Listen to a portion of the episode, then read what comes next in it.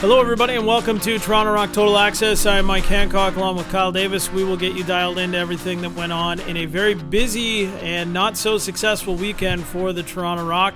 Uh, we'll also welcome uh, Toronto Rock captain Brody Merrill will also stop by on the program today. And who knows, maybe we'll even have another guest at some point. We don't know yet. We don't know. Everything's very fluid. So uh, K D, obviously a weekend in which the Toronto Rock uh, had an opportunity to really put themselves in a great position with a couple of wins or or even a split realistically, I think, especially if they could have got the Sunday game against New England. But uh, things pretty much go uh, as bad as they possibly can, really, for the Rock with the two losses. Let's start off with Friday, Vancouver, uh, a fourteen eleven loss. Uh, your general thoughts on the game, first of all, or even just the weekend? Yeah, uh, I guess, you know, to put a word on it, disappointing uh, in terms of, like you mentioned, uh, great opportunity in front of them to put a stranglehold on a playoff spot, really, you know, get, get a bit of separation there on second. Uh, in the Eastern Conference there, and you know specifically the Vancouver game, we talked about it after how how dominant I thought they were in Toronto versus Vancouver. To go in there to be leading at half, I just thought you know it'd be a perfect opportunity to come out. You're you're two two periods away from really giving it to Vancouver twice now. Um, obviously they made some adjustments. You know they came out, they rallied off a bunch of goals in a row there and got back into it and. I didn't see that coming, to be honest. We talked on yeah. the podcast here last week that I thought, I, I think I, in the prediction I had it by six, six goal Toronto Rock yeah. win or five or six goal Toronto wins. So, I mean, but overall disappointing weekend. I think not to get a strangle or not to get, like you said, a split, especially if it comes with New England. Now you've, you've lost a tiebreaker with New England overall in the season series. I mean, with them beating you and the Vancouver loss, they're right there now. What I think they're half game back of us for second. It just really makes anything, you know, the potential for it to be a clear, a little more clear, I guess, it's actually gotten a lot muddier. Yeah, in the, in the East there. So, and talking about that game on Friday against Vancouver, six three lead at the half. Um, you know, Vancouver ends up outscoring Toronto six four in the third quarter. But I thought the most interesting point in the game was when Vancouver was able to tie the score at seven. Toronto goes out, scores three goals to to go up ten seven, and you think, okay, like, you know, the, the foot's on the throat here. This is over, especially going off what we saw the week before in Toronto and the thirteen seven win, like you mentioned. But for some reason, you know, a, a six one run here, and suddenly, you know, the Rock are uh, in – sorry, a seven-goal run in that game, six one run uh, on Sunday, but a seven-goal run. And, you know, suddenly, you know, you're you're back on your heels and you're you're almost uh, – you're the one with uh, feeling the foot on your throat there in the in the late part of that game. And I I just don't know. I mean, there was, uh, you know, some some decent scoring efforts, I guess, mostly on the part of Tom Schreiber uh, on Friday night. But overall, the offense just wasn't able to get it done when needed.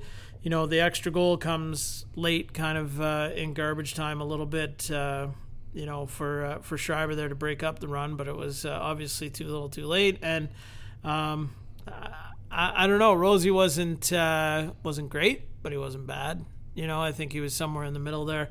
So that was one of those games where you talk about something slipping away, and, and maybe, you know, maybe you wish the game the week before was a little bit closer, right? Because I think some of that has to enter as a player, and you can speak to this. If you're if you've just dusted a team the week before at home, and even the thirteen seven score was maybe even flattering. You play them a week later and, you know, you get up on them ten seven after you think they've had their bit of a surge coming out of the half. They tie things up.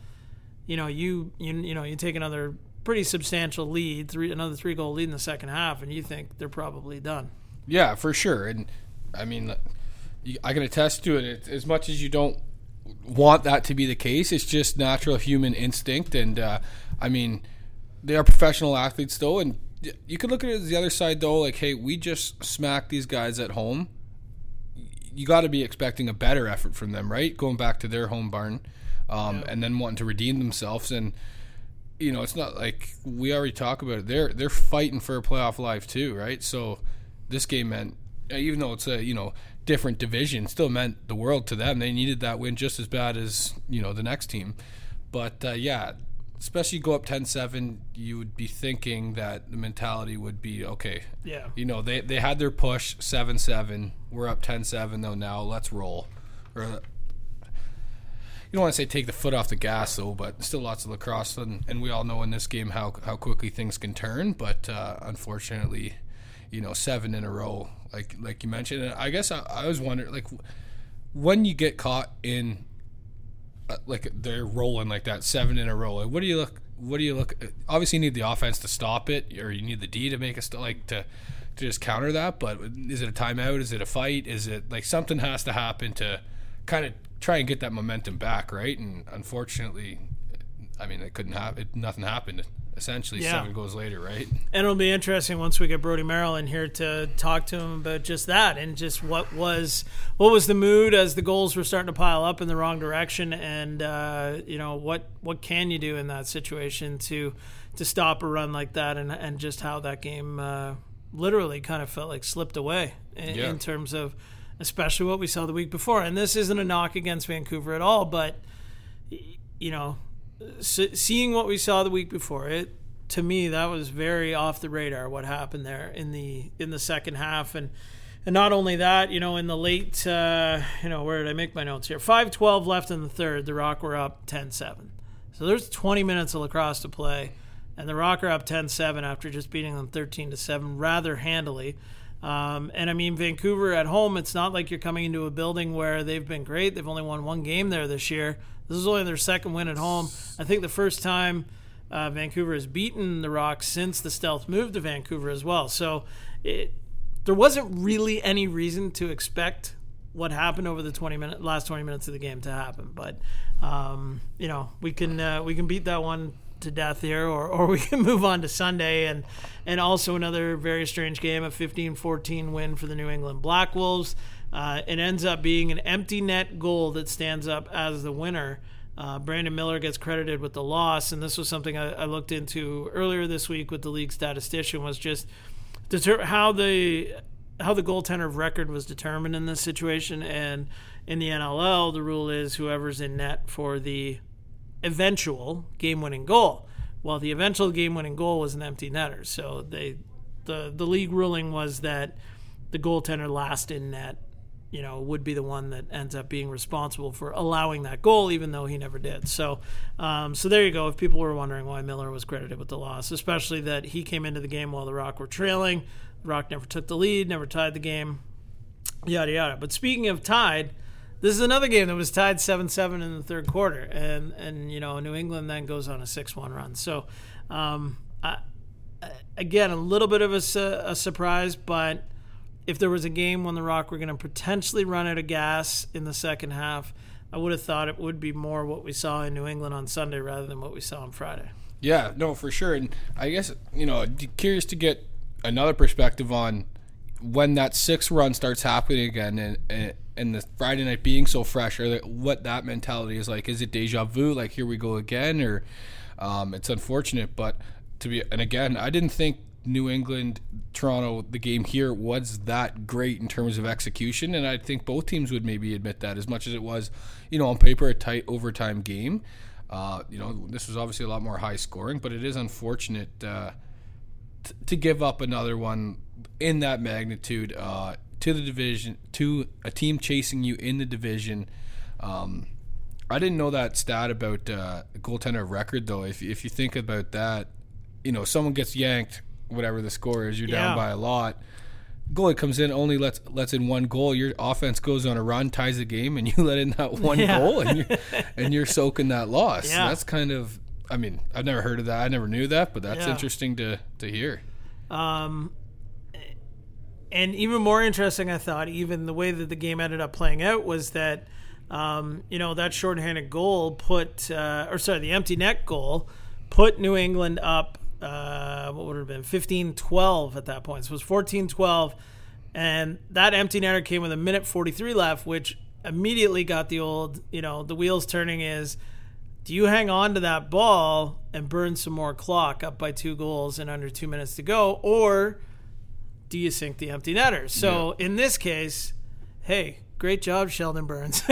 Way to go. You took the shot. The empty net goal stands up as the winner. However, Your thoughts, what are you doing if you're out there on the floor with that amount of time left on the game clock and up by two goals? Are you are you running out the clock? I mean, this all, I think, probably depends on coach's strategy and whatever. For sure. And it's really probably not entirely in the hands of the player at that point. Um, but what's your For sure. And what, what's your what, gut what was feeling? The time on that? The, one four, one forty-three left when Burns scored. So one forty-three. So I think he probably could have burned, and this might be pulling a number out of the air, but I would say somewhere between fifteen and twenty more seconds another. off the game clock. So Toronto's yeah. getting the ball back roughly one twenty. Yeah. And you're up, I would say that's, you're up yeah. to, I think, well. Pending I mean, a face-off win against Jay Thornburg. Yeah, for sure. So right, I, which is another. Personally, yeah, I think I would. Uh, I mean, it's tough. You, you, you're up by two. Do you rely on your defense for one, maybe two stops you need to really, because yeah. you're getting a thirty back as well. There's a lot after. of time left still, though, right? I mean, it, it's we'll, more than,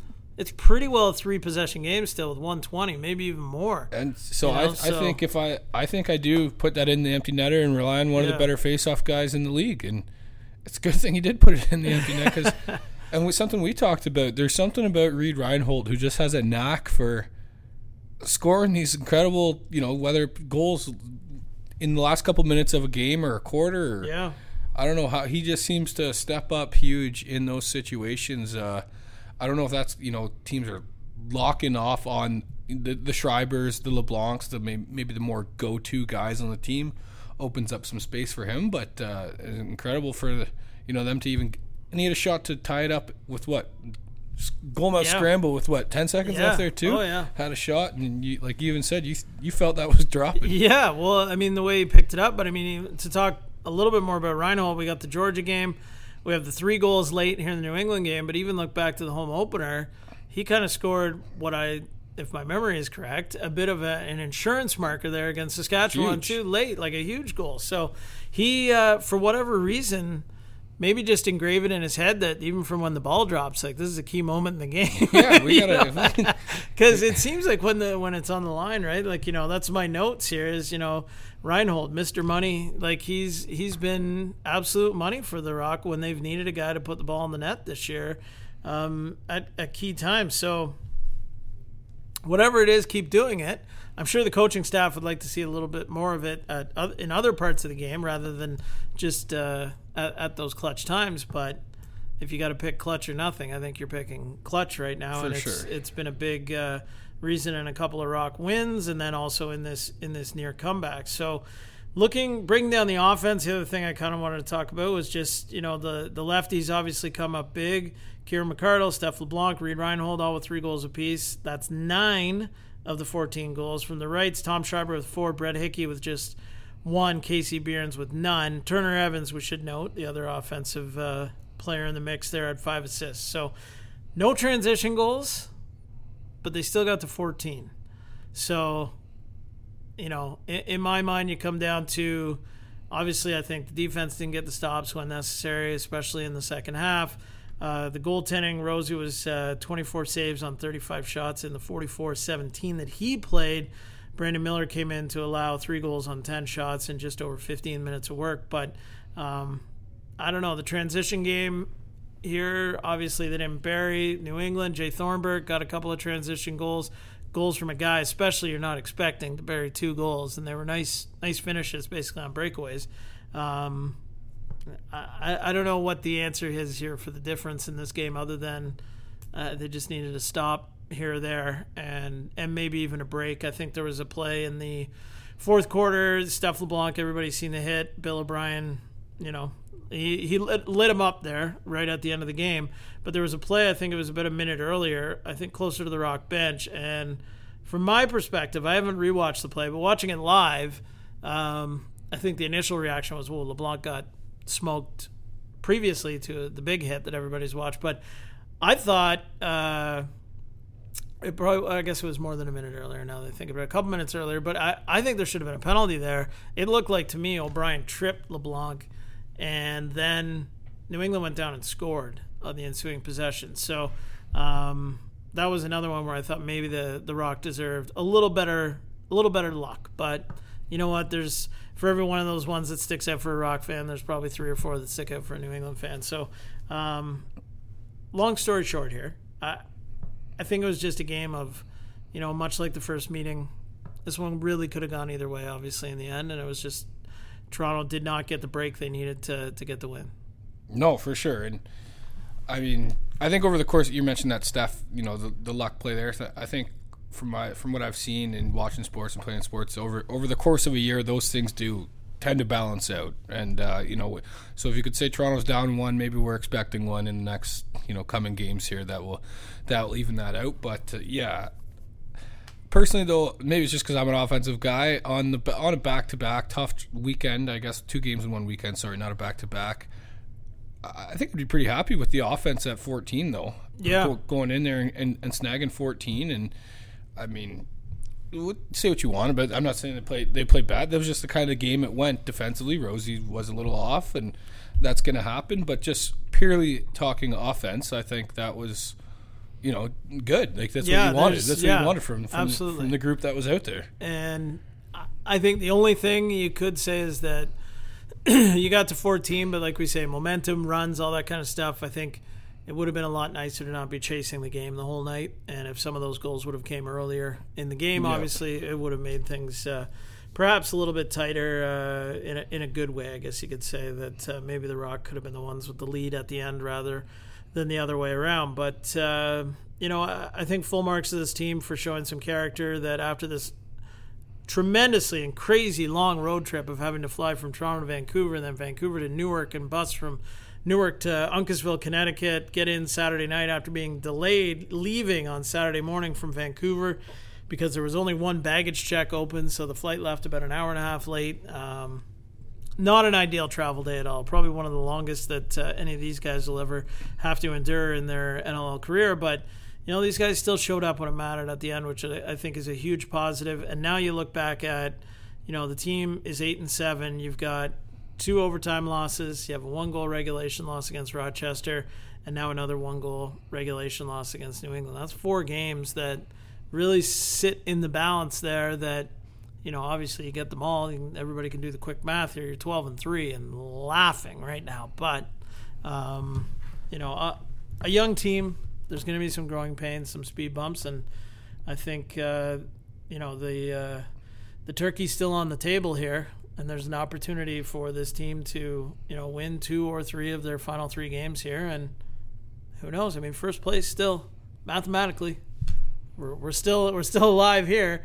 But there is also a scenario that exists that this team won't make the playoffs, so it's it's going to be a wild last few weeks for sure. But and even, you know, big picture on the season, even if you wanted to break it down into big picture on the last two weekends, we went in saying there's four games in ten days here with a lot of travel dating back to even the Georgia Vancouver yeah. weekend, right? And I know obviously every you want to win every game, you want to go four and oh. But I think off air we sat here and said if we can somehow get, you know, three and one, two and two out of these four games realistically, we're still going to be set up in good shape after the toughest part of our schedule in house here. Um, and you know, obviously two and two, you do want to be a little better than two and two, depend on how the weekend went. But realistically, still second place in the East, still mathematically first place available as you mentioned, still. You know, you, you got to win your last three games out here. Still control your fate with regards to a playoff spot, and you know, after last year, I think that's a that's a great spot to be in. Absolutely, can't uh, can't agree with you more there. So, we'll uh, we've got lots to talk about here still to come uh, in the back half of the show. We've also got Toronto Rock captain Brody Merrill, who will be joining us uh, coming up in just a minute, and uh, we're gonna talk a little. Uh, Yeah, a little rookie record action as uh, Tom Schreiber has himself another big week, and we'll uh, try to put all that in perspective for you as to how that stacks up, not only in terms of Rock all-time marks, but also league all-time marks as he is uh, closing in on a few records here. So we'll take a short break. We'll welcome in Toronto Rock captain Brody Merrill in a moment, and we'll be back with more Toronto Rock Total Access.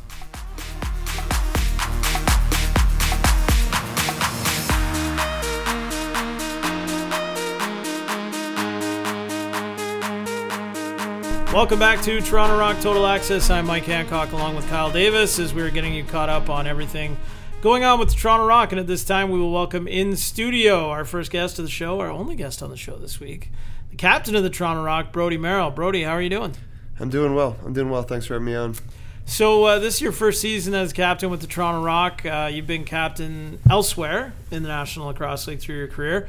Um, maybe your experiences so far, and uh, has it been everything that you expected here being the captain of the Toronto Rock? Yeah, I haven't really felt like much has changed, um, just in my overall approach, and, and um, you know, I, I think some added responsibility for sure in certain areas, but um, I think that was one thing that, uh, you know, I wanted to do uh, heading into the year, is just to kind of be myself and, and uh, you know, try to lead by example. And um, so, to be honest, not, not a lot has changed, and, um, it, you know, for you, with a younger team and, uh, you know, a lot of younger guys in our lineup, I feel like we got a really good mix of uh, some veterans too, and guys that have been around. So it's uh, it's been uh, pretty seamless. Now, a little bit different probably here, assuming the mantle in Toronto from Colin Doyle, than elsewhere in your uh, in your career in the N L L when you've taken over as the captain of the team. Did that present any, any other challenges for you at all, or was it, uh, like you say, kind of more business as usual being here previously as well? Yeah, I think, um, you know, I, I, I was thinking about that, and, um, you know, maybe earlier in my career it, it would have, you know, probably would have felt a little bit more pressure with it, but I think that's, um, and maybe the intention of the coach is, uh, is uh, you know, have have someone that uh, has experience and, and has been, you know, been around the league a long time and, and been in the position before. So, um, you know, to me it was just more of an honor, and, and knowing Colin, uh, you know, on a personal level, it was more just, uh, you know, even made that honor even more special. Brody, wanted to uh, dive into a bit this past weekend there. Obviously, two two tough losses for the uh, for the Toronto Rock Lacrosse Club there. Uh, Thoughts on the weekend, and specifically as the captain with a younger team, as you mentioned, we were we were talking earlier on the show, you know, Vancouver goes on a seven oh run Friday night, Georgia, or sorry, New England a six one run Sunday. What's the mood on the bench, um, you know, in terms of trying to stop that? Uh, what's your approach with the younger guys in terms of trying to make sure, you know, even keel and not get down on themselves so that just doesn't keep spiraling? Yeah, I mean, it's an emotional game, and, and when you have those kind of swings, it's uh, easy to kind of get, um, kind of ride those waves, and, and so you want to try to, um, you know, stay the course, be consistent every shift, and, uh, you know, it's never one thing, too. I mean, I, I think, um, you know, when you kind of look at those two games, you don't necessarily feel it that much in the moment on the bench. Um, you know, I think, uh, you know, there's there's... typically when those runs happen, there's penalties, there's transition, and uh, so you, you just want to, you know, try to um, slow the game down a little bit when those when those runs happen, and control the ball and control possession, and and uh, and, and but also just stay the course and stick with it, and not uh, not get too emotional about it. Uh, easier said than done, though, and. Uh, um, so I, I think overall, like um, both games, I, I think. A good lesson for us, and and uh, you know, I think um, especially for our younger players to experience that, and I think, you know, we can all look back and reflect uh, on some areas where we, where we need to get better, especially at some key times. Um, you know, there's there's I think back to Vancouver, there was one or two plays that didn't seem that important in the moment, but when you reflect on it uh, after the game. Um, You know, they they end up being the difference, and uh, so you just got to have that mentality every shift. Yeah, for sure. And wanted to, uh, you're obviously bit heavily involved in the field lacrosse game as well. With uh, you know, your re- your resume speaks for itself. Wanted to get your opinion on the uh, the so-called American experience that. Experiment that's taken place here, and we, you know, we were talking about Tom Schreiber having a, a massive weekend, and Kieran McArdle's chipped in well a lot as well. And just your thoughts on. Uh, you know, how they've adjusted to the game and where they, you know, started from in training camp to where they're at now. Yeah, it's been it's been really impressive. Um, I, I think uh, they're having the success they are because they're, like, committed to it, and they, uh, they're smart guys, and um, they want to do well. They seem to make these, uh, you know, incremental improvements and, like, subtle adjustments almost at every time out. And, uh, you know, like at different points, like even with Tom, he had a, he had a huge weekend. Like there was a stretch in the uh, in the New England game where he really hit his stride, and he was, um, you know, you can. It, it's really fun to see it kind of come together for him, and then uh, Kieran, kind of the same thing. I, I thought like he... He was out of the lineup on Friday night and then kind of got off to a, a slow start, maybe a little hesitant. Um, but then, you know, he found his game. He made a big play, and I think that kind of took the pressure off his shoulders a little bit. And then once he started to just play, he was uh, uh, pretty dynamic. So they're great teammates. They they really bought in, and, and uh, you know, I, I think they're enjoying themselves, and, and uh, it's exciting to see because I think they're going to they're you know they're going to keep growing and keep improving. Now you were involved in uh, in one way or another in getting these guys to come to Toronto. Um, what was it? Uh, you know, did this was this something that popped into your head? Was it a bug that was put in your ear by somebody else? How did how did some of this get started? Yeah, no, I, I um, well I knew with with Robbie Hellyer being out this year, there was. Um, You know, uh, there there was an opening there, and and uh, um, you know I, I had played against both of them for the last few years, and in, in, in the field game, and and uh, just were really impressed by them and just how they played and how hard they played, and um, you, you kind of hear hey, lacrosse is a small world. You always hear how guys are, um, you know, uh, within the, within the team, and, and you know they're they're character guys, and and. Uh, And you can kind of just see some things in their game that would, uh, you know, you would think that would translate well to the to the indoor game. So I kind of put the bug in, in Josh and Jamie's ear early, and they were both, you know, really receptive to it. And, and uh, you know, like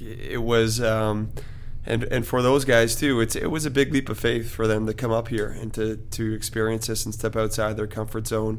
You know, two guys that are very well established in the field game, and – and uh, to kind of uh, put themselves in this position. I give them a lot of credit, and uh, um, so it's been really cool to see, and uh, all, you know all the guys love having them up here, and, and they fit in really well. Yeah, and I, I'm sure it's also been a, a huge advantage for these guys to be able to come up to practice, I think is probably a big thing that's also helped them with the transition. But uh, you know, you're you're very in touch, obviously, very active in the in the game in the United States. What have you seen already, and what feedback have you heard from people that you know down there that are kind of noticing what these guys are doing in the N L L? It, it's uh, it's great for our league to have them up here and uh, and playing in the N L L because uh, I think it's making a big impact. I think that. Uh, You know, for one, other other uh, higher-profile American players, I think, are taking notice too, and um, and you want that you want uh, to engage more of those players, and and um, but I think uh, like you can you can see it even at the at the grassroots level. You're starting to see the indoor game um, become more popular in the U S Uh, in terms of more more younger lacrosse players participating.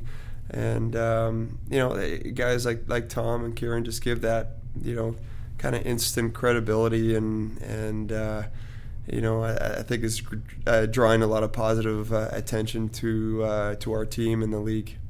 Now to shift gears back to uh, this past weekend, you did mention uh, emotions, and we did see the emotions kind of boil over a little bit on Friday night uh, when you got tangled up with Matt Beers, and, and we've talked about this a little bit about just when when is the right time to provide that spark, whether it be a fight or or something else, a hit, uh, you know, some kind of big play, right, to change things up. But um, was that a matter of addressing a hit earlier in the game where, you know, Matt Beers got a good lick on Casey Bearns after you had passed Casey the ball there in that situation, or was it something else that happened in the game, or was it a, a an opportunity in the game where you saw it to give the team a bit of a spark? Maybe yeah. Fill us in on what happened. Yeah, it was kind of initially, for, for, you know, kind of a reaction um, from the, from a hit earlier in the game on Casey, a guy, you know, a veteran guy on our team, a guy that's, you know, a leader and really well respected, and and uh, you know, in hi- hindsight, I, I regret even put him in that position w- with the pass uh, that I made to him. So,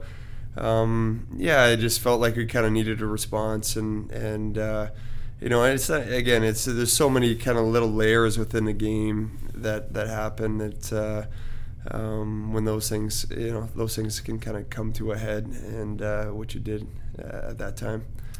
And another thing you mentioned there, and, and we've kind of talked about as well, is some of these young guys going through these situations for the first time. And I'd be interested to get your take on just what you've seen from these guys, from a Reid Reinholdt being a clutch guy suddenly in his first year in the league and being able to score goals at, at big times like we saw in New England, like we saw against Georgia and even against Saskatchewan in the home opener.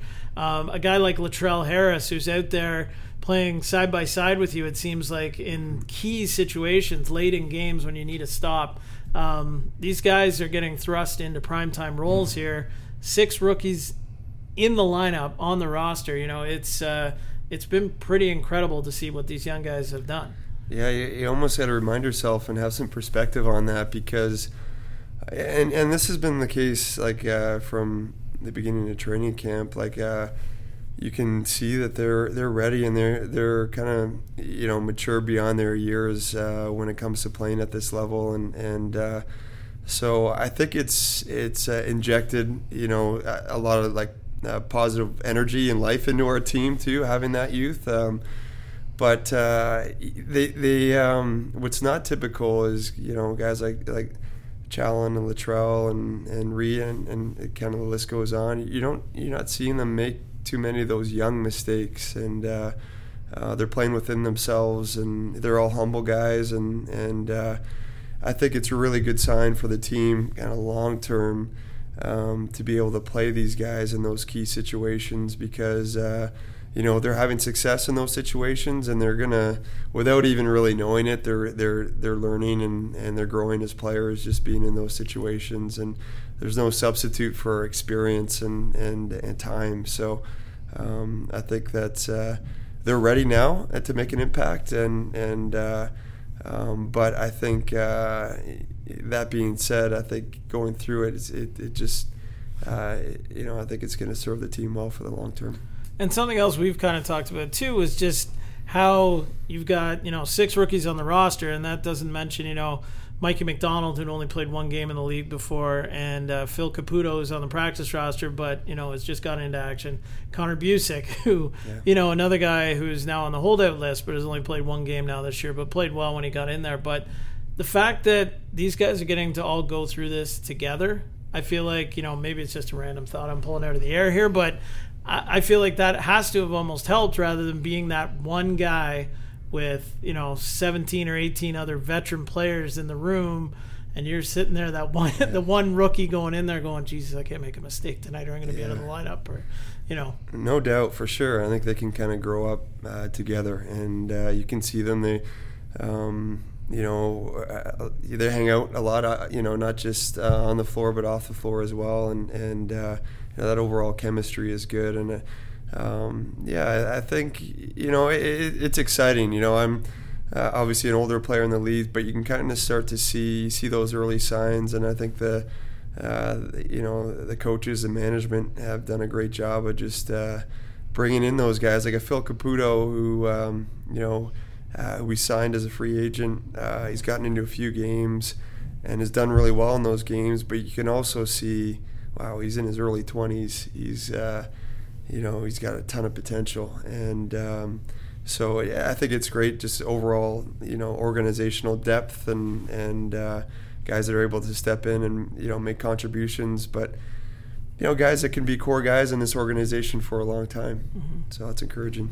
And just looking ahead down the you know the stretch here, the remainder of the season, obviously a bye week this weekend, but if you rewind three hundred sixty-five days ago, the playoffs weren't really a question for the Toronto Rock, and now fast forward to where we are today, eight and seven, second in the in the division, and really have the ability to handle your own, you know, where you guys go uh, with your performance down the stretch here. And how, how important is that for you? And, you know, how excited is the team to, to be in that position? Yeah, I mean, when when you go through a season like last year, it does give you that uh, perspective. It gives you that uh, appreciation for being in the position that we are in now. And, and uh, you know, it, it was it was tough to go through, uh, you know, all, all, all the injuries and, and uh, just the nature of the season last year. Um You know, but uh, you kind of learn from those experiences, and and uh, uh, you don't dwell on them too much. And uh, but I, I, yeah, I was thinking about that just coming off a tough weekend, and uh, I think you know, um, and Matt, our uh, our coach, reminded us of that. Is uh,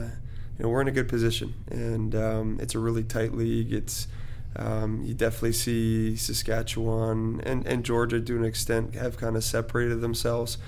Um, but the rest of the league is is very even. It's very uh, the way we see it is very wide open, and uh, so we're in a good position. And and uh, uh, we, we you know we want to set ourselves up here for uh, uh, the home stretch here and really finish strong and, and hopefully you know start to peak at the right time. Alrighty, well Brody, uh, we know you got some work to do. It's a bye week, but uh, we know you're going to be uh, going and popping in the gym and uh, getting a workout in here, even though we got no practice tonight, but uh, still some work to do. So thanks a lot for stopping by, and uh, hopefully we'll do this again before the end of the season. Okay, guys, thanks a lot. All right, that was Toronto Rock captain Brody Merrill. We will take a short break, and we'll be back to wrap up Toronto Rock Total Access in a moment. Like the legend of the Phoenix, ends were beginnings. What keeps the planet spinning? Welcome back to Toronto Rock Total Access, bringing the show home. We have to thank Brody Merrill for stopping by as well. Uh, so we've got uh, lots of stuff to talk about. Tom Schreiber, kind of the uh, the silver lining maybe from the weekend for the Toronto Rock. He ends up breaking the Rock rookie assist record that was held uh, co-held by Garrett Billings and Blaine Manning. Billings in twenty ten, Manning in two thousand two of fifty. Schreiber is at fifty-two in fifteen games played. And this was kind of the thing I wanted to talk about, was the sixteen-game versus the eighteen-game season and how the record book in the N L L, it, it doesn't have asterisks all over it, but in some ways I think maybe it should. In some ways, I don't, I don't know. Your, your thoughts on that is the eighteen six. It is two more games. When you think about Schreiber's got a chance to break the Rock points record for rookies, which was set by Garrett Billings in two thousand ten of eighty-three in a sixteen-game season. So Schreiber's at eighty points in fifteen games. So I think that's going to be a legit record break. His assist record, legit record break. The twenty-eight goals, LeBlanc had thirty-six in a sixteen-game season in two thousand ten. Schreiber's got to put up, quick math, nine goals nine goals here in three games in in one oh for to, me to to, to truly to break it, right? Yeah. So that's where you can chime in now. What do you think? sixteen versus eighteen, does it matter, or is it, you know? Yeah, I, I I don't know the right way to do it. I think there should maybe be some sort of asterisk or some sort of mention in in the record book personally, because or or do you do it on a, you know, a A goals per game, or yeah. I, I, right? Like oh, over sixteen it'd be something, whatever, and over eighteen would be different. But it, it's tough because what you know, you could argue LeBlanc at thirty-six and sixteen in his rookie year goals wise. Maybe that's forty. Maybe it's forty-two yeah. in eighteen, and I don't know if Schreiber's going from twenty-eight to forty-two in eighteen. Yeah, that's cool. Well, we hope yeah, so. That would be yeah. That'd that would be, be quite a, a couple jump. games though, right? Like. Uh, It is tough. I mean, obviously the fifty-two, that's great. And anytime there is a record broken, you gotta, you still gotta tip your hat to it. And like you said, this one is legitimate for you as well, being in fifteen games. And I wonder what Blaine's thinking on the bench there as a coach, watching his record get broken. You think he's putting the reins like, on r- tracks, right, maybe? You right think? In front of his eyes. I, I don't know, but uh, no. Obviously they're all on the same team, and if he's breaking records, that means he's doing well, and the yep. team must be doing well as well. Right, but uh, yeah, huge weekend for Schreiber, and it's. I still look back; it's crazy where this started with him, and, and McArdle's been been good as well, and into where Tom's came to now, and we're talking yeah. about him breaking a record here. Yeah, it, it is absolutely wild to think, because I can remember the first time the two were on the floor here before training camp even started, with Josh Sanderson and Blaine Manning throwing the ball around, and you know, we're all very interested, we're watching, and you know, they're, you know, running a couple little pick and rolls and stuff like that, and just shooting, you know what I mean, and trying to get a feel for things. And it was interesting there, because I'll be honest, my thought there after that very first session was McArdle seemed to pick things up a little quicker, and wow, could he ever shoot the ball. And then as training camp went on, it was kind of like from week to week, I felt like, you know, oh, maybe maybe Schreiber's kind of taking the the lead here between the two. Oh, maybe McArdle is, you know, showing a little bit here. And then, you know, I think by the end of camp, I think it was becoming a little bit more clear that Schreiber was probably going to make the quicker adjustment of, of the two. And then, you know, obviously we've seen him just uh, absolutely explode here. So the other record that he is on the verge of breaking is the actual rookie, the league scoring record the rookie scoring record, N L L rookie scoring record, ninety-five points by Randy Stotts last year. Now, previous to that, with some quick research, and if anybody fight, figures out this is wrong, please tell us. But Reese Dutch had eighty-nine points in two thousand nine in a sixteen-game season. So, possible that Schreiber could hit eighty-nine points here after sixteen games if he has a big one on the April fourteenth. Very likely that he breaks the league record of ninety-five points, which was, of course, set in an eighteen-game season, but overall stands as the league rookie scoring record that Randy Stotts set last year, which I think, again, if we go back to December and late November when, when these guys first started coming in the mix, I don't think, if you were like, Tom Schreiber's going to bury one hundred points this year, I think. yeah, you would, to be honest. Somebody would have been taking the uh, the bet on the other side of that, I think. And, you know, no disrespect to, to him at all, probably myself included, because you would have been convincing me, a guy who's never played box across in his life, was going to come down here and we're going to be talking about one hundred points and a yeah. rookie record here. I, I would have liked the money on the other side, but he's, like I said, proven us wrong all year, and he yeah. just continues to to do, like he dominated though his week, like points wise. He had another massive weekend over the two games, and that's why yeah. he's in this conversation and we're talking about him, and, and it's great for the Rock. It's great for, I I mean I, I'd have to think even just lacrosse in general, and you know people who follow Tom down in the States and just the field lacrosse game to hear. Yeah, I guarantee it's getting talked about down there, what this American's doing up here for the Toronto Rock, and it's got to be creating a little bit of a buzz, and I think that's, you know, that's what you want with the sport. Yeah, and it still goes back to something I think we talked about uh, early in the season when we started to see some of the success, was that who's going to be the next Tom Schreiber, right? Who Who is going to be the next guy? Because teams have to be looking for it now. I mean, the fact that essentially – the Toronto Rock have discovered a one hundred point guy potentially here, ninety plus, I think we can be pretty safe with. But a potential one hundred point guy, you know, you don't want to say off the couch necessarily here, but no. but out of nowhere, you know, like no draft pick, free agent signing. Sure, he's got great pedigree and, uh, you know, a great lacrosse I Q in general coming into this, but the box game, obviously, something very different, and traditionally, it hasn't been an easy transition. It's it's one here, one there. You know, how long do they, they play? Some guys leave the game for a while. We saw Casey Powell be very good in the, the late nineties, early two thousands, and, and take some breaks in there, come back, win an M V P later on. You know, he's – but, you know, there hasn't been a ton of guys that have been one hundred point guys, you know, or M V Ps. And, you know, Tom Schreiber – is definitely going to, if he can top the one hundred point mark, he's going to have to be in the M V P conversation as well this year. Yeah, wouldn't that be something? Because, you know, you're looking at, he's probably a, you're looking at probably, I don't want to get ahead of myself here, but probably a lock for Rookie of the Year. I would think so. At this, yeah, like, pretty it, safe. Yeah. I would think that's pretty safe. And then, you know, to be in the, get a Rookie of the Year and be in an M V P conversation, that's like, that's wild. Yeah, yeah. And, and, and I mean, you look down the list of possible awards that could be coming this way for, for the Rock. I mean, you can start almost, you know, General Manager of the Year. Jamie Dowick has to be a front runner there with the with the remake of this team. Six rookies in the lineup right now, which kind of leads you right into the next one, a possible Coach of the Year with Matt Sawyer going from five and thirteen to hopefully back to the playoffs, but also the success that he's been able to have with so many rookies in the lineup and, you know, uh, not a new, totally new core of the team, but also having to deal with no Rob Hellyer this year. You look at uh, Nick Rose, who, as we record the show, is a guy who's making his way around the office here, doing his uh, rounds. But um, it's pretty much, to me, it's him or Dylan Ward for Goalie of the Year.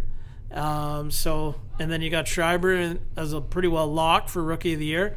He's got to be in the conversation for M V P. So it could be a, you don't want to say a clean sweep of all the big ones here, but this could be a massive, massive year for the Toronto Rock in terms of the hardware category, and hopefully that's something that rolls into the playoffs and uh, and hopefully a deep run as well. But uh, just thought we'd uh, dive into the rookie stuff a little bit and, and just where some guys sit so far and uh, what we've got to, to look ahead to here down the season beyond just the standings, which, uh, you know, there's a million scenarios here that that still exist, but you know the the truth here is that Georgia has played thirteen games. You know they've got nine wins. They're a win ahead of the Rock, but you know those couple games in hand, who who knows? Those two games in hand could end up being losses. You know, and this weekend isn't a super busy weekend. Uh, Georgia is at New England, and Buffalo is at Calgary in terms of uh, East Division implications. So not not a super busy weekend, but at the same time, with so much head-to-head still to go in the division, divisional games in general, um, this is still so far up up for grabs. It's uh, it's going to be an incredibly exciting finish here. For sure. And I just, when you say Georgia's gone to England here, what uh, off the top of your...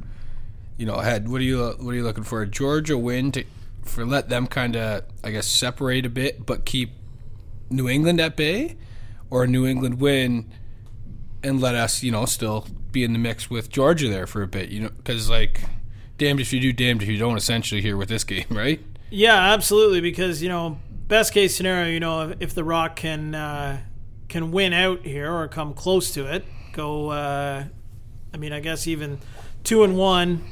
Would put the, the Rock at ten and eight, and Georgia losing out um, would allow the Rock to win the division by a game. But realistically, I think you're going to have to hope for Toronto to win out and, and still hope for some help there if you're talking about first place, which to me is the extreme scenario that exists. So yeah. The real answer to your question here is I think you're cheering for, for, for Georgia for Georgia to beat New England this weekend to give yourself – to basically – tack another loss into the loss column for New England too, because with the tiebreaker in New England's favor right now, you obviously cannot hope to end up tied for second place. So for um, sure, and I, I mean it's kind of tough for me to sit here today and say it after New England's beat us twice, but I mean just from what I've experienced and and watching, and even the way the games have gone, I think it's very tough to beat a team three times in a row. Period, and. You know, especially if we can hang on to second, that's beating us in our own barn again. And I'm, I'm yeah. talking Georgia, Toronto here, a potential, you know, playoff matchup. I know it's hypothetical, but uh, just since we're on like that kind of, that's kind of where we went down here. Um, so I'd personally, I'd be in favor of that matchup personally. I know that like people are going to be saying, "What? They they beat us twice this year? What?" But I I wouldn't hate that at all from a Toronto Rock perspective. Yeah, and I think, uh, so going back to, first of all, the, the weekend, I mean, if Georgia can beat New England, then Toronto one hundred percent controls their own destiny here in terms of hosting Second. hosting a playoff game, and also uh, still with the door slightly open for first place, as the Rock can still finish with eleven wins. So um, I think everybody here has got to be cheering for Georgia this, this weekend to, to beat New England. Uh, if Calgary can beat Buffalo, obviously that's uh, another step in the right direction and would set up a clinching situation for the Rock on April the fourteenth as well with a win over Buffalo, because that would send the Bandits to ten losses and the Rock would be at nine wins with a head-to-head victory over Buffalo, which means that Buffalo could not go past Rochester and the Rock have the tiebreaker with Rochester. So, or sorry, what did I just say there? Buffalo, these scenarios, these scenarios. Buffalo could not go by the Rock, sorry. And then Rochester with uh, nine losses and the Rock with the head-to-head tiebreaker would uh, – Toronto would have the advantage over Rochester as well. It's very confusing here. We go over these scenarios twenty times a day here trying to plan, so it's uh, it's always fun conversation. But um, so that that about wraps things up for chatting about the standings, because I think if we talk anymore about it, we'll uh, – we'll be losing our minds with all the scenarios. Hey, still exists, it's so. we have we have fun with it, but at least we're here talking about it. Last year, this wasn't a conversation at all. We we couldn't be breaking. No. We couldn't be break. We we're breaking down other team scenarios just because we're lacrosse fans. Yeah, and just curious around the league. But yeah. right, and uh, this, so it's good to be. We're in a good spot here, and you know, got a, a bye week to rest up and get back at it with a division rival against Buffalo. Yeah, and it's a fun time, and obviously potential for uh, a wild uh, run here down the stretch. So. It is time, ladies and gentlemen, to come back. Welcome back. Short-term, long-term trade. We've got three goalies on the board today for Kyle Davis. Tyler Belanger, former teammate of yours with the Brampton Excelsiors in the junior A days. Frankie Scigliano and Davide DiRuscio. And the reason why we talked about these three, you know, Tyler Belanger has already kind of uh, taken over the mantle in Vancouver for uh, Tyler Richards. Scigliano replaced Poulin this year, who left as a free agent uh, to go to Georgia, and DiRuscio appears to be on the cusp of, uh, you know, sometime soon officially taking the tor- torch from Anthony Cosmo. So short-term, long-term trade, Ty Belanger, Frankie Scigliano, Davide DiRuscio, you're up. In that order there that you brought the names to, to the table here, I'm going to start with Ty Belanger, and uh, I'm going to keep him short-term. I think he's shown his ability this year to string a couple games together that are kind of out-of-worldly, picking up wins that I didn't expect Vancouver to get, and I think obviously there was more to, more to the game, but he, w- he was a big part of those. Um, we saw, you know, he picked up a win against us Friday. You can't you can't disregard it, regardless what Toronto yep. you know did or didn't do. So I think short-term, uh, you know, he's showing he can he can be a very capable N L L goaltender, but uh, just you don't want to see a little more consistency and over a full. A full season, and you know, but uh, long term, I think I'm going to take Frankie Scigliano there in Calgary. Um, I liked what I saw from him when Calgary was here, when they uh, when they were playing down here. He's a big body. I think he had a pretty good stick, if I from what I recall there, and uh, I just think he's. You know, with them trading Poulin, they must have felt confident as well in his ability to legit be a number one goalie. Where. You know, I could, for instance, Cosmo's still there with DiRuscio, who they didn't trade Cosmo. Maybe it's because, you know, obviously they still feel confident in Cosmo, but, or they're not quite as confident in DiRuscio. I don't know exactly, but that leads me to my, you know, keeping Scigliano long-term, and then ultimately process of elimination, I'm going to trade DiRuscio. I mean, albeit the last memory I have of him was in Toronto when both goalies, Cosmo and DiRuscio, both got shelled.